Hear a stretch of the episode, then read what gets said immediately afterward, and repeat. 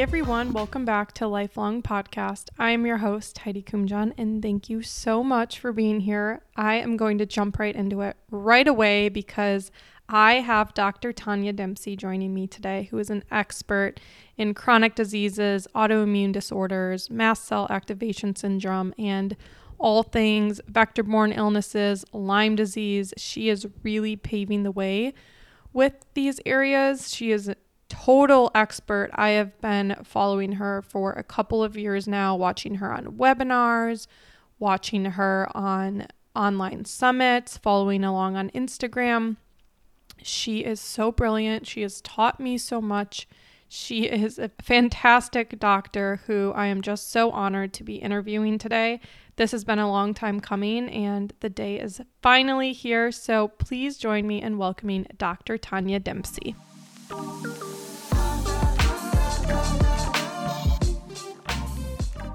Hi, Dr. Dempsey. Hi, Heidi. So good to have you here. I know I was just telling you that I have been listening to you on all different podcasts, all different summits, and you are really really paving the way in educating people about Lyme disease, chronic illness, and even MCAS. So I love to just dive right into it right away because there is there's so sure. much to all of it. And I'm wondering if you could just start out by discussing what even is Lyme disease and how prevalent is it?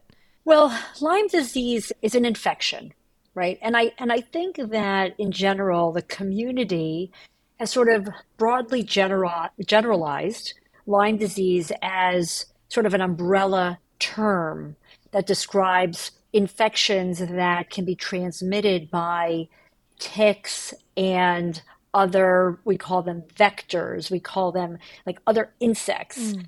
And so I want to say that Lyme disease is a very specific bacteria called Borrelia burgdorferi. That bacteria if you get infected with it, causes this whole array of symptoms. And, it, and the, the symptoms are driven by the infection. But a lot of people say Lyme. It's just easier mm-hmm. to say Lyme. But what they mean is other tick borne or vector borne infections. So, other infections that can either go along with Lyme they sometimes go together. We sometimes call them co infections or other conditions that that Lyme causes. So, so I, I think that to make it to simplify it, if we're talking about Lyme, it's you got bitten by a tick. You might not know that you were bitten by a tick. Lyme really can only be transmitted by very specific ticks, mm.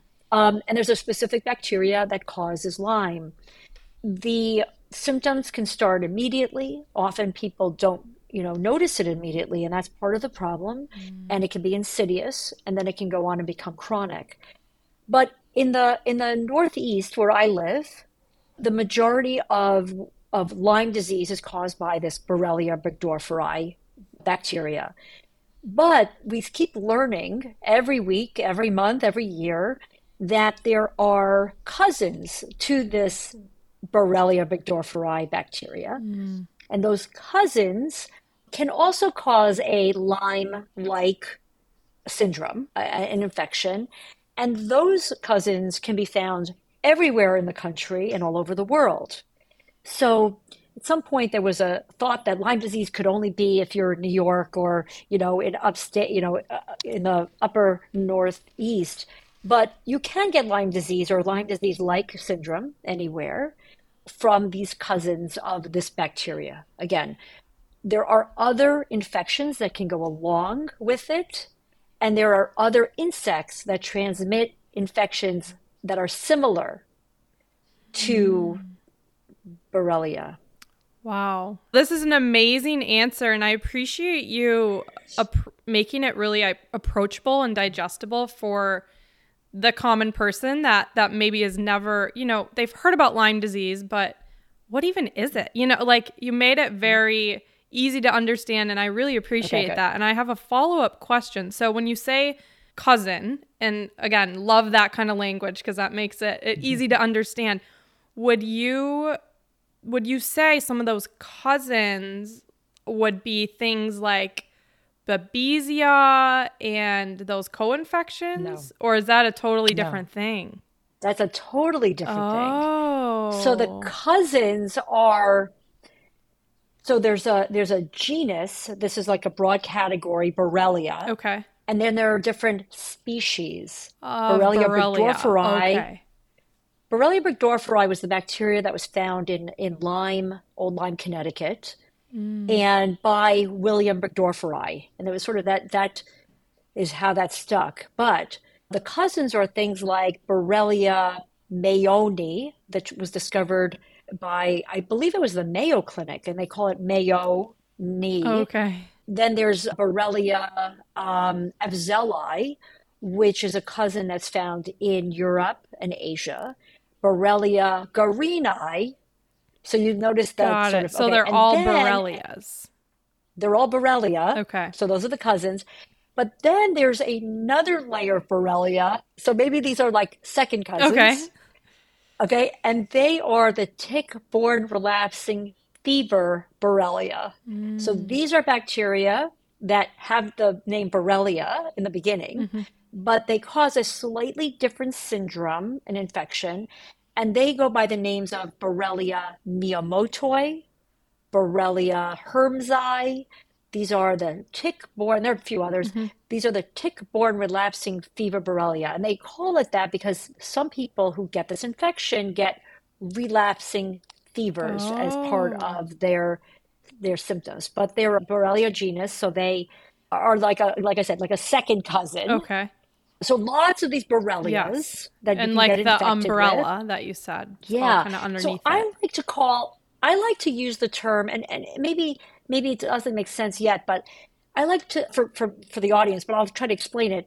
I like to use the term vector-borne infection. okay And what a vector, a vector is something that is like infecting a host. okay So we're the host.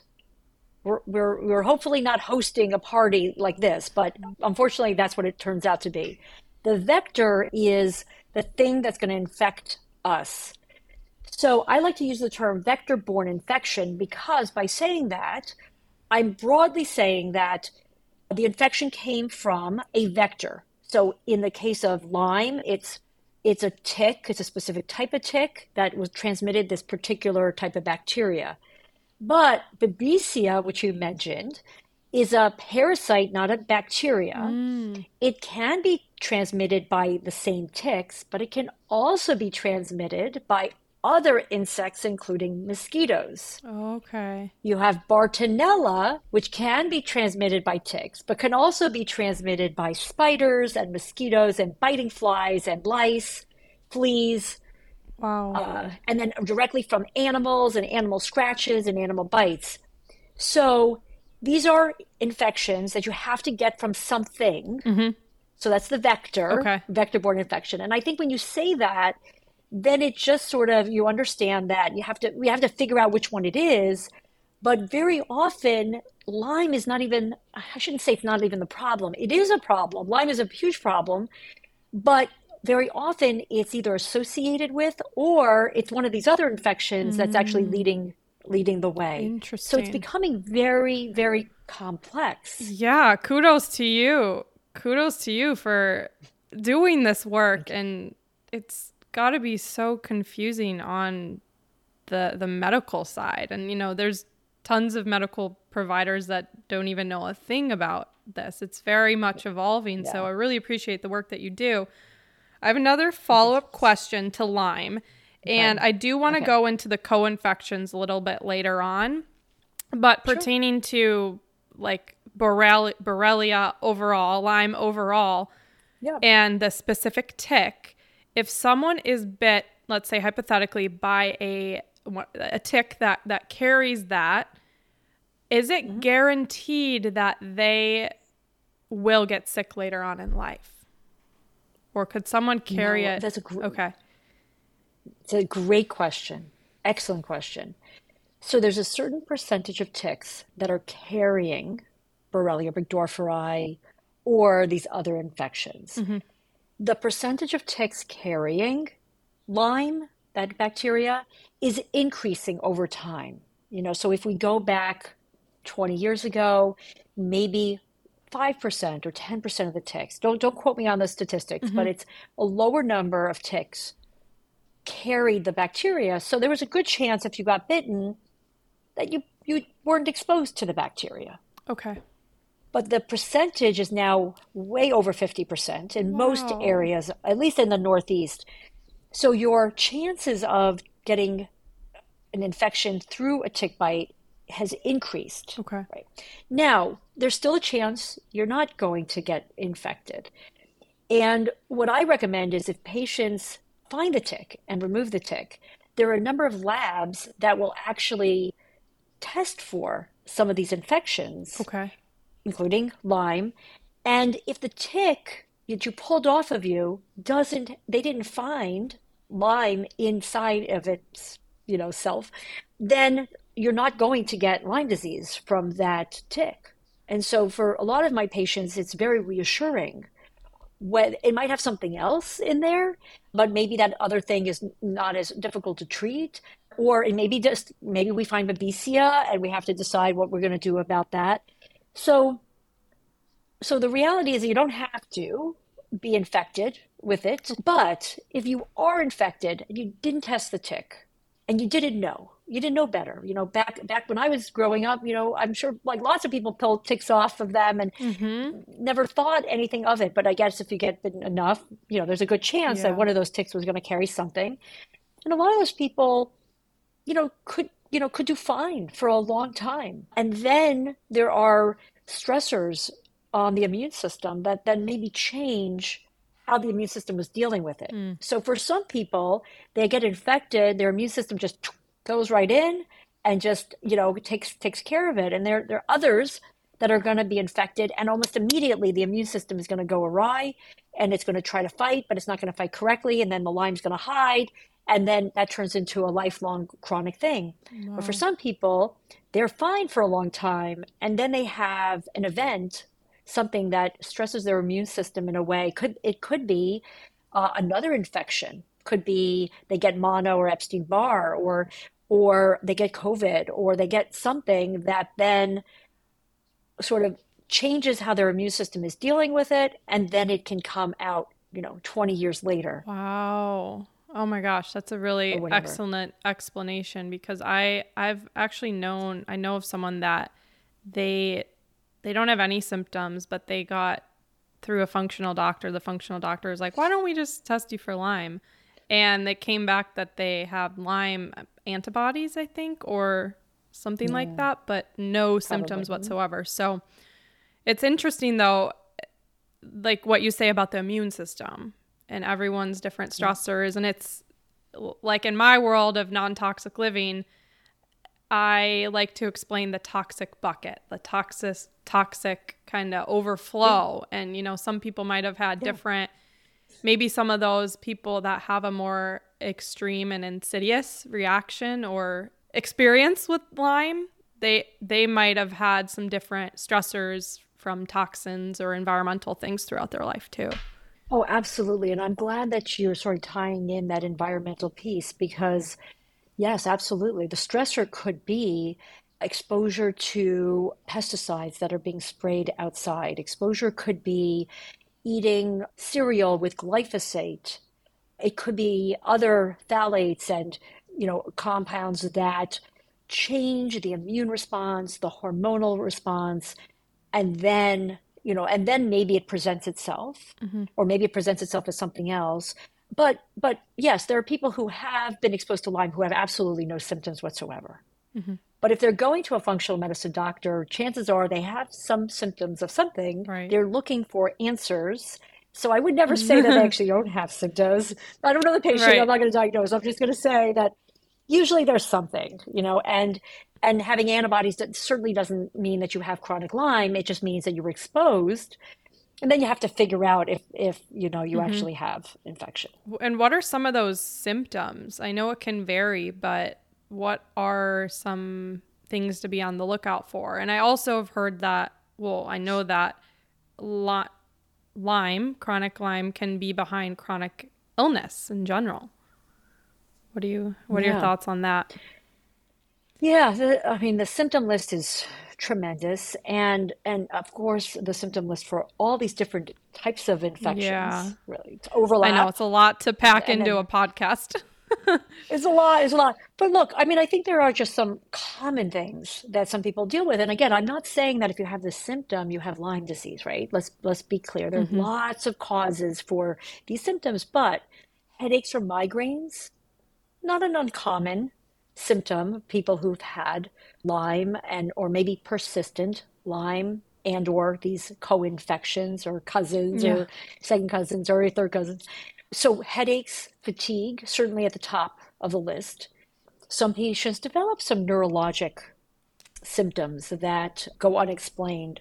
Sometimes the neurologic symptoms are severe, sometimes they're very mild. Sometimes it's brain fog, difficulty concentrating. You know, we, we see patients who generally did okay. You know, they get they actually get through high school and then in college or they're or even older, they're working and they start to realize that they're just not, you know, able to pick up things the way they used to.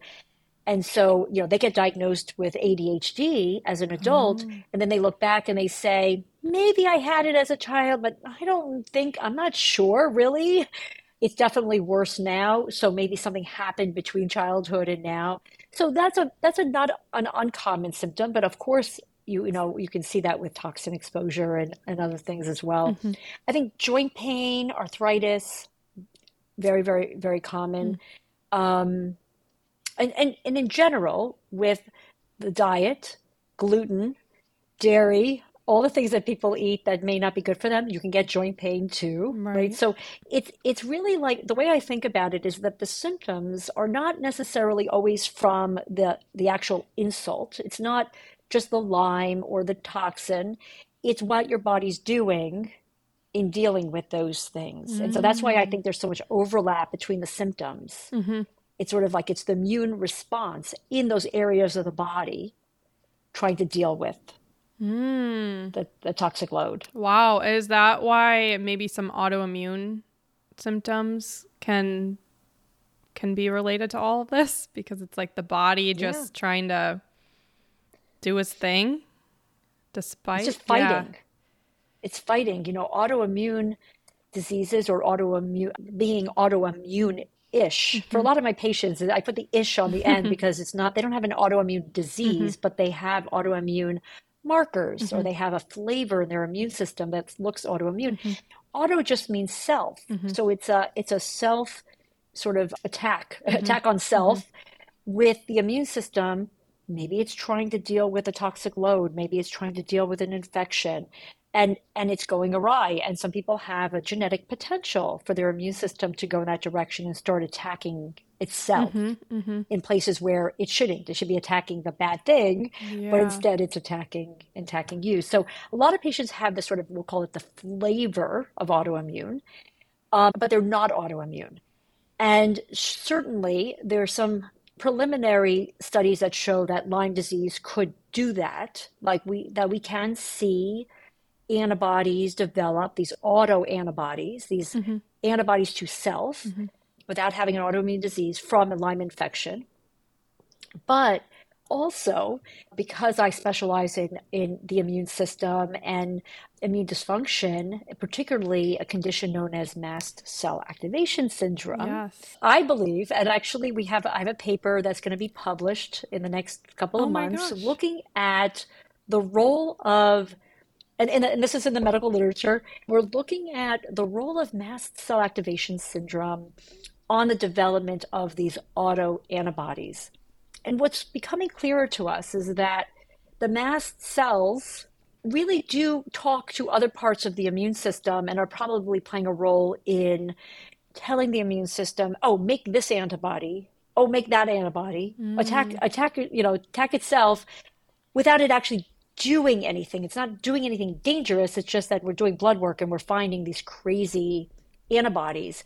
And I have patients, you know, they really they think they are dying of lupus or scleroderma or these like crazy autoimmune diseases because they have markers in their blood and they have some symptoms, but really what they have at the root is a dysfunctional immune system. It's not, they don't have those actual diseases, but they have an, a dysfunctional immune system, mast cell activation syndrome, and then toxins, infection, you know, Lyme in that mix, Bartonella, Babesia, all this stuff. And it's totally becoming this perfect storm of stuff. Mm. And so a lot of times they wind up in the rheumatologist office and the rheumatologist tells them, no, it's, it's not anything, but I don't know why you have these crazy antibodies. And so we're publishing the paper looking at that uh, that association because we I feel so strongly about that being a, a, a one one piece of that puzzle yeah of autoimmunity. Wow. Well, please keep me posted when that article goes Definitely. live and this Definitely. podcast will be live before then, but I can go retrospect, you know, later on and add in the link to that study. Excellent. So it's really exciting. Excellent. Plus I want to read through it myself. So Let's dive even yeah. deeper into mast cell activation syndrome. Like okay. Again, okay. going in, go into the basics for the the common person listening. They might have never heard of this before. What is it? What are some of those symptoms? What additional information can you share about MCAS? Right. So I would just go really basic first. Most of your listeners have heard of allergies, mm-hmm. right? Because like you know either you have allergies or your family member has allergies or a friend has allergies right so allergies are actually caused by mast cells that's actually at the root of allergy so these mast cells are are white blood cells they're they're found in a lot of parts of the body but you know a lot of people think of white blood cells in the bloodstream they don't live in the bloodstream they live in our tissue they live in the respiratory tract in the nose and the eyes Mm. They live on the mm. skin. I didn't know the that. Stomach. Oh, see? Yeah. I'm teaching you today too. Good. So they they live everywhere where there's like like organs or tissues, mm. and they are our front line to the environment. So in the case of allergy, they let's say you're allergic to pollen and the mast cells let's say in your nose in your eyes your skin see the pollen, those mast cells will get a signal oh, danger. And it will essentially explode. These how mast cells work first and foremost as this sort of again frontline like i'm gonna i'm going to to explode and kill the bad thing that's invading the body um, and again they're try, trying to be helpful so it, it releases chemicals. One of the chemicals that people, some people might have heard of, is called histamine. And histamine is a really inflammatory chemical. Actually, mast cells make a lot of chemicals, but in, in the allergy realm, histamine is one of the main things that, that the mast cells will produce. And that's why people take antihistamines to help their allergies. So they might take Claritin or Zyrtec or Allegra or Benadryl and what that does is it sort of stops or, or sort of blocks the effects of all that histamine that the mast cell released during allergy season or an allergic attack. So it's it's it's a foreign thing, pollen, cats, whatever. Mm-hmm. Mast cells explode, release the chemicals. Wherever those chemicals are being released is where the symptoms are going to happen. So if it's happening in the respiratory tract, it's going to be respiratory symptoms. If it's in the skin, it's going to be hives or itching even eczema. If it's uh, for some people, their allergy is in their stomach. So they eat a food, let's say they're allergic to, they vomit, diarrhea, mm. pain. So, so wherever the problem is, wherever your mast cells are more sensitive, is where the reaction is going to happen. So that's not mast cell activation syndrome. That's just that's just an abnormal mast cell reacting to an allergen. Some people who have allergies also have mast cell activation syndrome, but they don't have to. Some people really just have allergies. It's, you know, spring, the trees are blooming, but the rest of the time they're fine. They don't have any respiratory symptoms, they don't have any skin symptoms, GI symptoms. But allergy symptoms could be even more broader than that. I, am making those are the general things people have heard yeah, of. Yeah. But this is really good. But but in mast cell activation syndrome, the mast cells, which are, again, they're there to protect you from the environment. They, an allergy, it's an abnormal reaction to the environment, right? We should be able to be like, okay, we can, little pollen, we're fine. But the mast cells are like, no, that's bad for you. So, but mast cells can react to other things in the environment. They can react to infection, they can react to toxins, they can react to various exposures of various kinds.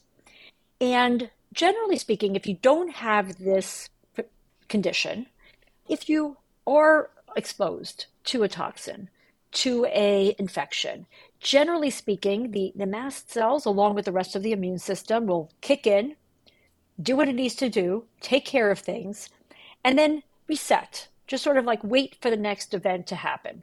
Okay, that's somebody you know with normal mast cell function. Okay. In mast cell activation syndrome, their mast cells over time become more reactive to the environment and almost to the point where they don't even know what they're reacting to. It becomes a disconnect between the actual exposures and the reactivity. So first it's like, oh, I, you know, ate this and I reacted. I ate, you know, tomatoes and I reacted. Then over time it's I ate chicken and I reacted. And then and then I ate, you know, something else. And then it, they just become more generalized. They just start to see every protein, every toxin, everything as bad. Mm. And so in mast cell activation syndrome, the mast cells are acting totally inappropriately in multiple parts of the body very very often it's not just one part it's people have uh, various symptoms everywhere every organ every system can be affected and it's actually quite quite common so the estimates are, are somewhere around 17% of the population that was in a study done in germany wow. 17% of the population and, and i think that's actually an underestimate so I think we're probably talking maybe it's closer to 20%. One in five people, wow, one in six people have this, but there's a very broad spectrum mm-hmm. for how it can manifest. And there are going to be people who are really very mild, and maybe they just have mild allergies and a few other things, you know, but and then the, on the other end of the spectrum, you know, people who are just reactive to their the entire world around them.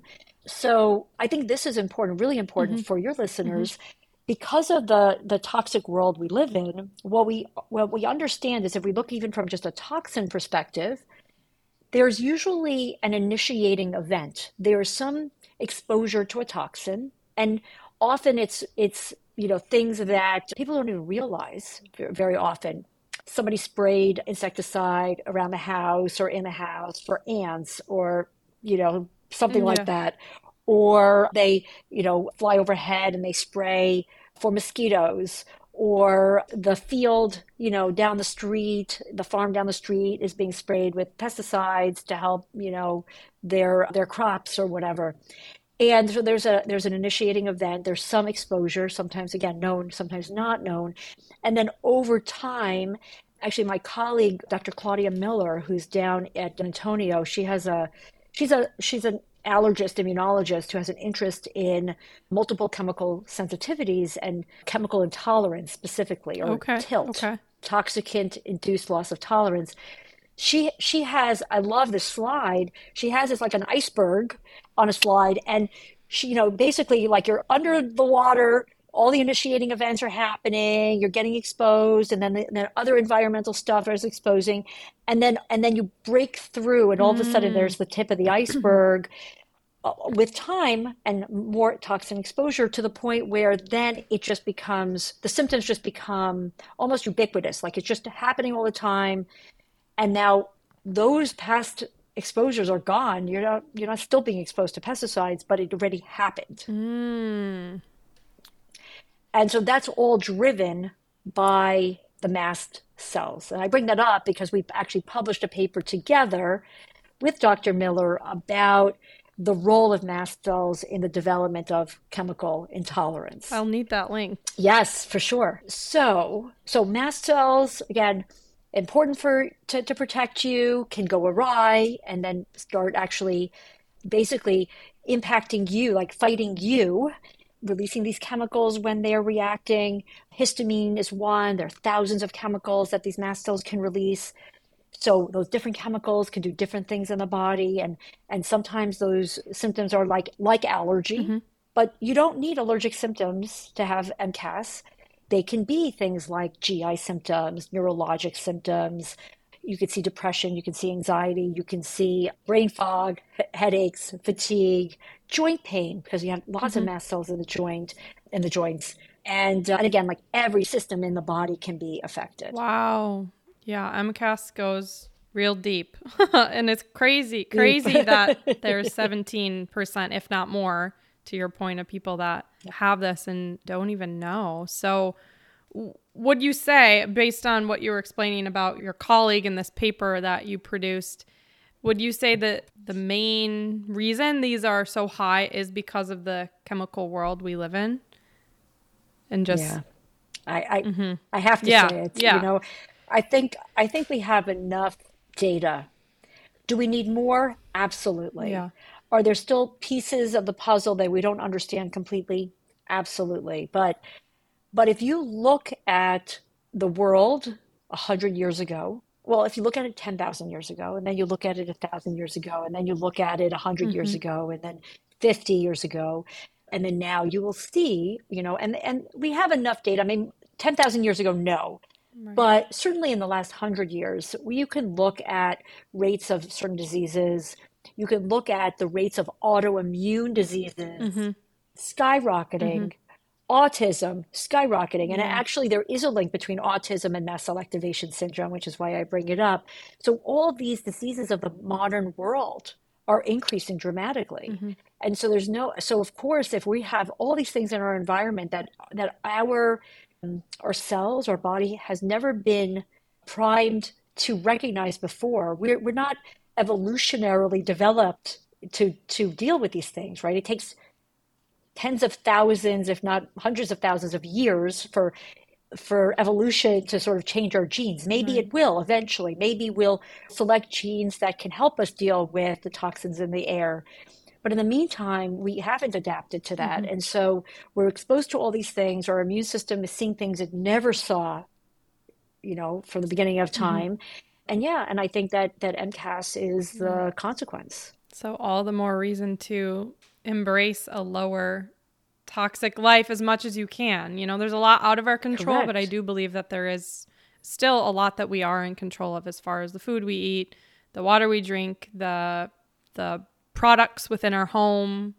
Even sometimes I'm I'm now talking about the fabrics, the clothing we're wearing and furniture and mm-hmm. being mindful of, you know, these different chemicals it it does it does pay off. I'm trying to motivate the audience to you know make these decisions to live a lower toxic life because in the end it does help your immune system. It does help you you know prevent and reverse disease. I'm not going to say oh you're going to cure everything by going non-toxic but it makes it a lot easier for your body to heal yeah, I'm glad you said that. And I think some people get frustrated. You know, they make these changes in their life and they don't feel better. And they think, oh, you know, why am I not feeling better? I'm not, you know, I've changed my pillows and my mattress mm-hmm. and my, you know, all this stuff. And, you know, what I say, and I'm with you, it's just, it's all additive. It's not necessarily going to change everything. Although, although I certainly have patients that, yes, they change their mattress or they change something in their environment and it is a huge difference mm-hmm. for them. But just because they don't feel the difference doesn't mean it's not important. Right. Because anything we can do as a as a community and as a population will just help everybody ultimately. But it takes time, it takes, time, takes commitment. Yes. Yeah. Absolutely. Yeah. So shifting over to some solutions, what okay.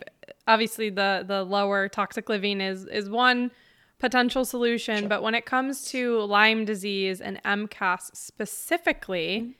and even some of those co-infections, and I know we didn't really go into those co-infections. So if you want to, before even going to solutions, if you feel like there's anything okay. left over that you want to share about those co-infections, please feel free to share right now. I just okay. know that there's so much to all of this that I'm there's trying so to stay much, a bit yeah. focused. Yeah. Yeah, I I think that I think we did a good job just sort of giving the overview yeah. of infection and, and really just calling them vector borne. Uh-huh. So I think we can can leave it at that. Okay. You know, maybe that's part two to this podcast right, right. where we dig deeper or something. Yes. Sorry, I'm not inviting myself no, back. But, you know, I, we can always do more. Please come back. There's always room yes. for more. I think people want to know, okay, what you know, what what can I do now preventatively and also maybe in response to maybe some symptoms. And the first step, at least on the MCAS side of things, is eliminate triggers. First you have to identify triggers. And so so part of the healthy living part of it is really you know, you are trying to figure out what in your environment is impacting you and potentially causing the mast cells to be more dysfunctional, more reactive. So that's this is the hard part. This is step 1. You've got to figure out what in your environment is potentially triggering you. If you're living in a moldy house or you're working in a, a moldy place or you go to school in a moldy, you know, but building, that's a tr- that's potentially a trigger. You know, some of that you have control over. Some of it you absolutely don't have control over, but you might have to make some decisions based on how you feel in these different buildings and areas, right? So, so you have to, but first you have to figure out if that is what is keeping you sick mm-hmm. or making you sick. Mm-hmm. You, you know, there are obviously a lot, lots of environmental things to look at. There's food to look at. What are you putting in your body as a, that's a major trigger. You know, are you getting, are you missing nutrients as a trigger? uh, your body is deficient, and that's why your your mast cells are more reactive. Do you have an infection like Lyme disease, Epstein Barr, or post COVID? You got a virus like COVID, and the immune system went awry, and it just continues to to to react that way. So you have to identify what the trigger or triggers are, and work on eliminating them one at a time, mm-hmm. whatever you can control. Mm-hmm you know, again, it's always a balance of what you can eliminate and what you can't eliminate. You know, what what you have to like at some point your body has to learn to live with. Mm-hmm. But the first step for sure is is whatever you can, you do. And then you work with somebody who's knowledgeable about mast cell activation syndrome in looking at either treatment directly for these mast cells and uh, mast cell stabilizers or antihistamines, or there are lots of things that we use, both natural and pharmacologic.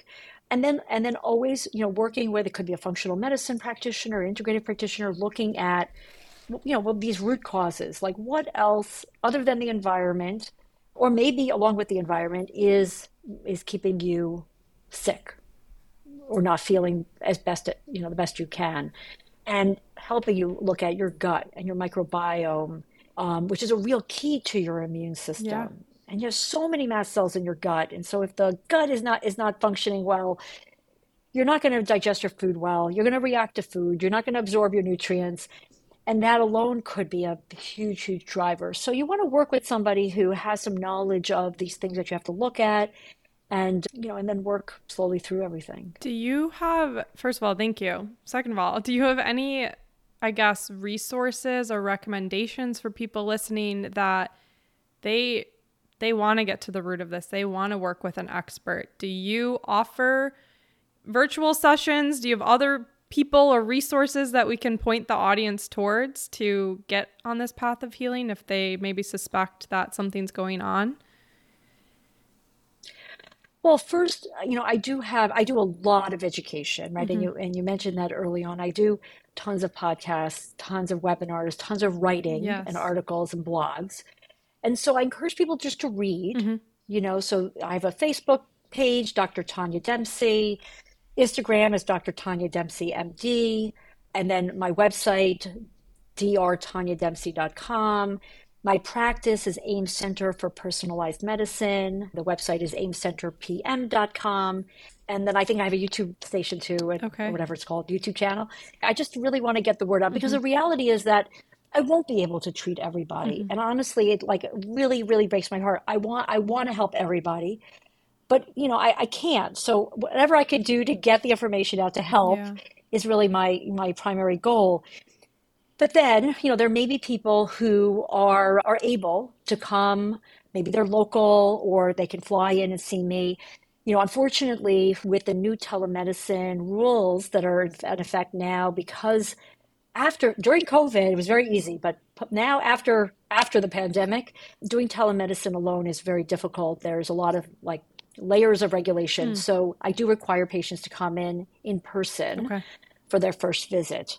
And then we try to manage as much as we can remotely along with alongside their local doctors who should learn about Yeah. this too Okay. i have i have a, a, great pa in my office dr colin renaud who's seeing patients if i can't see them yeah, he's starting to see a lot of them and and then yeah we do have there are people all over the country that do some of this work. And you know it's it's just a matter of finding finding them you know and we're we're working on trying to figure out if we can p- figure out like a a, a list Yeah, of practitioners who are doing this or something. We're not we're not there yet network exactly Uh, we're not there yet but you know that's to come Okay. eventually uh, but I just think you know reading and then talking and talking to your your providers. You know, if you're seeing a, a nurse practitioner, a PA, a physician, whoever you're seeing, just you know really talk to them about the stuff. Print out the stuff or send them to my website. Um, we ta- I talk to other providers all the time. If doctors want to call and you know they want to discuss a case, if a patient can't come to see me in person, you know I just I want the medical community to, to start to embrace this too because Yeah. they're the ones who are going to help our patients. But it it almost is taking the patients to go to the medical community to convince them that they're sick and Yep. you know not doing well and, and need help. But you know if that's what it takes, that's you know that's what I encourage. Yeah, I've heard people going in with studies and showing their doctors, and you Yeah. know, there's a lot of Yeah. doctors that deny things like that. But at the end of the day, you know, people just want to feel better, and you'll you'll do anything to feel better. So Absolutely, Yeah. absolutely. But that's one of the reasons why I publish in the medical literature, why I feel so so so strongly about putting it there because doctors do have a little bias, Mm-hmm. you know. Sure, you could bring them a book, you know, written by a, you know, functional medicine guru. That's great, you know, but the doctor's going to look at that and be like, "All right, whatever." But if but you're public if you're published, you're you're pulling publications from the medical literature that's peer reviewed they they're looking at that as okay there's some evidence mm-hmm. there are people who are studying this and that's this is one of the things that we have to do is just make this more acceptable yeah, by by medical professionals Absolutely. so anyway i had to say that because that's like one of the things that i'm trying to do yeah. Thank you. Well, I I really would Yeah. love for you to send me links to your articles, and then I'll be sure to link your. Yeah. social channels and your website and all of that because these are amazing resources and I hope that yeah everyone listening can learn even more beyond this podcast by checking out your resources. But this has been fantastic. Thank you so much Dr. Dempsey. One more thing before you go. Are you subscribed to Lifelong Podcast have you left a rating and review you following along on Instagram at lifelong underscore pod and at holistic with Heidi? If you're not doing so already, consider doing it to support our show and to help spread this message near and far. Thank you all, and we'll see you next week.